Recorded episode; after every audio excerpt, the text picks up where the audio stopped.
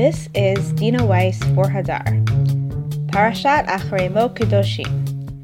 Setting ourselves up for success. One of the most central demands of the Torah is also one of its most difficult. Vayikra Yodtet Yodchet teaches V'ahavta l'reacha kamocha, and you shall love your neighbor as yourself. Rabbi Akiva is quoted throughout rabbinic literature as characterizing this commandment as klal gadol batorah, the great and all-encompassing principle of the Torah. Whereas its importance is indisputable, its achievability is much more questionable. Is the Torah legislating our emotions? Are we really being asked to love one another at such a high level? The great sage Hillel teaches us about how to apply this precept to our own lives, and he demonstrates a strategy for achieving this and other religious and spiritual goals, including those that can seem almost unattainable. Hillel's teaching about loving your neighbor appears in the Talmud in Masechet Shabbat. It forms part of a series of stories which highlight the differences in temperament between Hillel and his friend, colleague, and foil, Shammai. In each of the stories, we see Hillel being accommodating and understanding, whereas Shammai is uncompromising and staunchly principled. Shammai is impatient and becomes indignant, but Hillel never gets angry.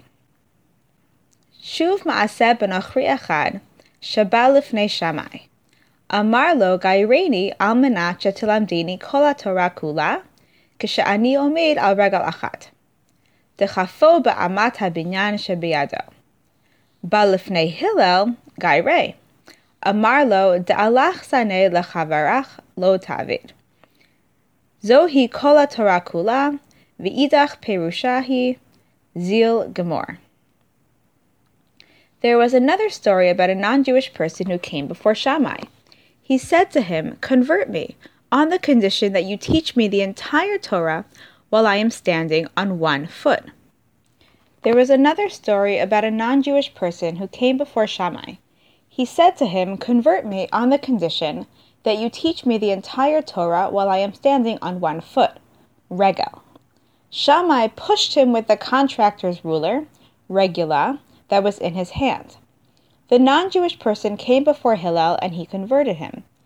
Hillel said to him, That which is hated by you, you may not do to your friend. This is the entirety of the Torah, and everything else is its interpretation. Go and learn. Shammai's reaction to the potential convert is to push him away. According to Shammai, it is impossible to learn the entire Torah while standing on one foot. The Torah is too vast and too demanding, and one can only stand on a single foot for so long. In the Talmud's description, Shammai employs a pun in chasing away this man. The man requested to be taught on one foot, and Shammai dismisses him with a ruler, which in Hebrew is an amah, an arm. There is also a cross language pun. The man wants to stand on his foot, his regel, and Shammai chases him away with his ruler, which in Latin is a regula. This sets up the reader for understanding that Hillel also will employ a pun, but one that works in favor of the potential convert. Hillel heard the identical request of this man to learn the whole Torah while standing on a single regel. Yet Hillel deliberately reinterprets what he hears. On its face, it is a request for speed and an expression of impatience the potential convert is only willing to be taught for as long as a person can remain balanced on one foot. Just as the foot is the literal, physical foundation of the body, similarly in Hebrew, regel can refer to anything that is a foundation. Hillel interprets regel in its more abstract sense, as a principle. He teaches the potential convert a single idea what Rabbi Akiva later understands to be the foundational principle of the Torah to treat others as you would like to be treated. However, Hillel doesn't only translate the words of the Torah from Hebrew into Aramaic, he also changes the commandment from the positive to the negative, thereby limiting its scope. The verse in the Torah teaches, Lo tikom v'lo titor et b'nei amecha, v'ahavta l'recha kamocha, ani Adonai. Do not take revenge and do not bear a grudge against the members of your people, and love your neighbor as yourself. I am God. The verse appears to demand active, strong, and true love, whereas Hillel transforms the commandment in two ways through his reformulation that which is hated by you, you may not do to your friend. The first change that he makes is to move away from love to not hate. You are no longer commanded to love your neighbor. It is sufficient to merely refrain from hating him. The second shift is that the area of love is no longer a place of emotion and feeling, but rather a place of action. Feeling hateful isn't the problem. What is problematic is acting in a hateful way. Hillel is able to make these two shifts by employing a different understanding of the way that the two halves of the verse relate to each other.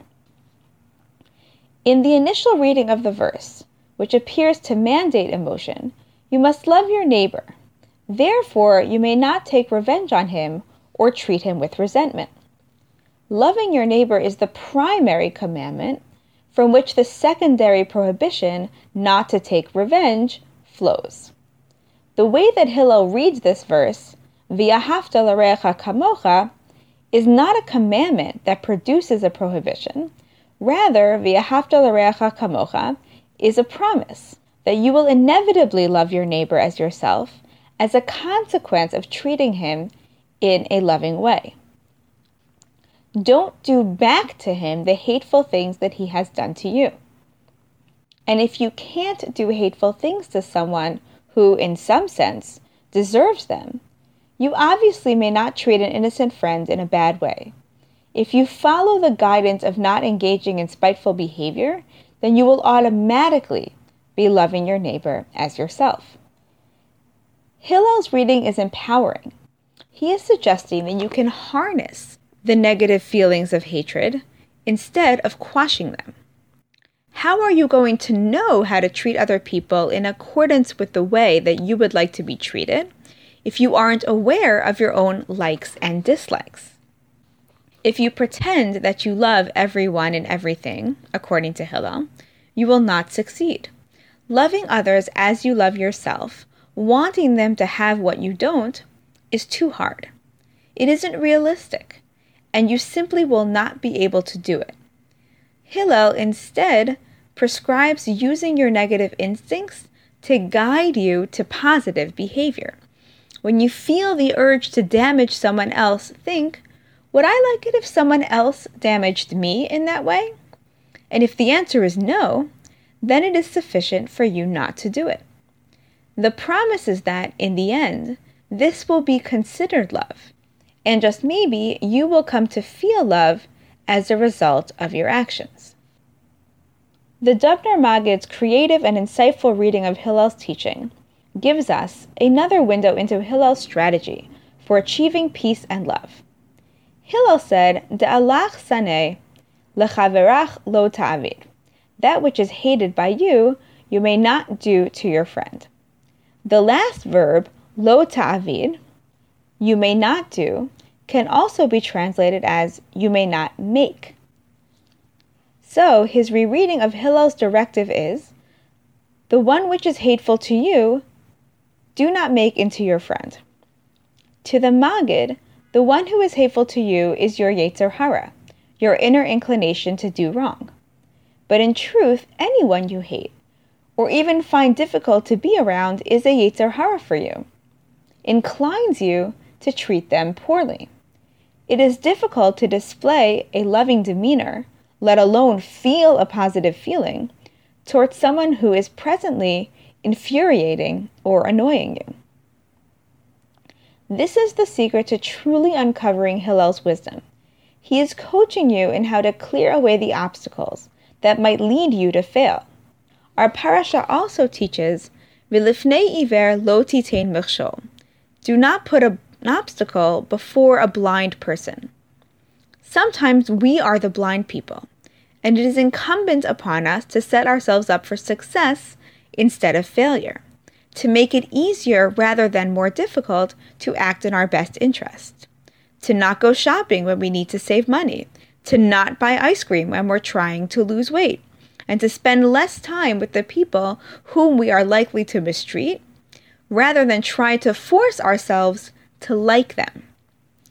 This theme repeats itself in the context of yet another commandment found in this week's parasha. The Torah prohibits consuming the blood of animals, since the blood is where the life of the animal resides. In addition to this prohibition, the Torah also requires that blood of animals that have been slaughtered be covered with dirt. The Rashbam explains that the second commandment, to cover the blood, is designed to protect and reinforce the original prohibition against ingesting blood. If the blood is mixed with dirt, you won't eat it. Simple as that. Instead of leaving you to your own self restraint, the Torah commands you to make the blood unappealing in order to assure that you won't be tempted by it. A closer reading of the story of Hillel and Shammai shows that not only did Shammai push this potential convert away, Hillel pushed him away as well. Although Hillel did indeed convert this person, he did not take him on as a student. Instead, Hillel said to him, Zil Gemor, go and learn. You can learn all of the Torah that you want, but you will not learn it here, and you will not be taught by me. Even more than Hillel was kind, Hillel was realistic. He did not invite the student to stay in his presence. He gently, but unambiguously, encourages this man to be on his way. Hillel's pragmatism follows a venerable model first displayed by our forefathers. When a dispute arises between Abraham's shepherds and the shepherds employed by Abraham's nephew, Lot, Abraham does not try to resolve the dispute. Abraham does not attempt to make these two groups love each other. Instead, he firmly and kindly separates himself from his nephew. Abraham still loves his nephew, and their bond saves Lot's life twice. But Abraham concludes that if there is going to be peace between their two families, there would also need to be distance. Abraham's son, Yitzchak, also employs the strategy of distance in order to keep peace with his neighbors. After Yitzchak moves to Gerar, his wealth inspires jealousy, and his Philistine neighbors repeatedly stop up his wells. Yitzchak does not find peace until he moves away. Vayatek misham vayachpor be'er acheret, velo ravu aleha, vayikra shema rechovot, vayomer ki ata hirchiv Adonai lanu, ufarinu ba'aretz. He moved away from there and he dug a different well, and they didn't fight over it. He called it Rechovot and said, Now God will deal expansively with us, Hirchiv, and we will thrive in the land. Only when Yitzchak experiences distance from his neighbors is he free from strife with them. He never truly reconciles with his enemies, rather, he moves away from them.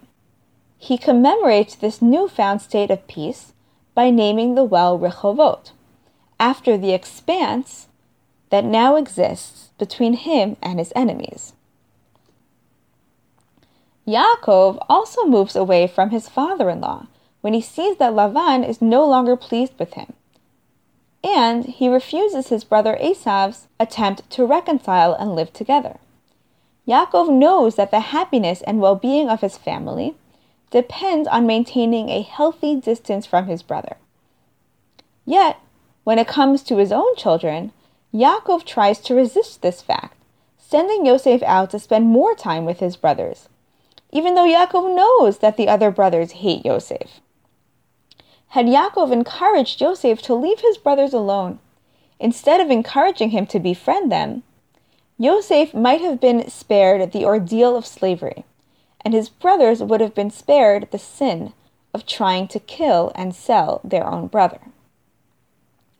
We need to make separations between ourselves and the conditions that make being our best selves hard or impossible. This is not limited to our relationships with difficult people.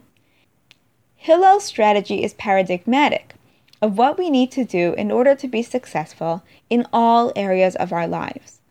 Willpower is often not enough to enable us to refrain from bad behavior, and to rely on it is to imperil ourselves. Temptation and conflict thrive on proximity and availability. Manipulating our environment in a way that maximizes being surrounded by the people we want to be close to and the things that we want around us is not a form of weakness. It is a part of our toolkit for remaining in control. It is a critical strategy, and often it is the only one that will work. Wishing you a Shabbat with good fences and good neighbors. Shabbat Shalom. Thank you for listening to our weekly Divrei Torah. To see more from our archive, please visit hadar.org/torah.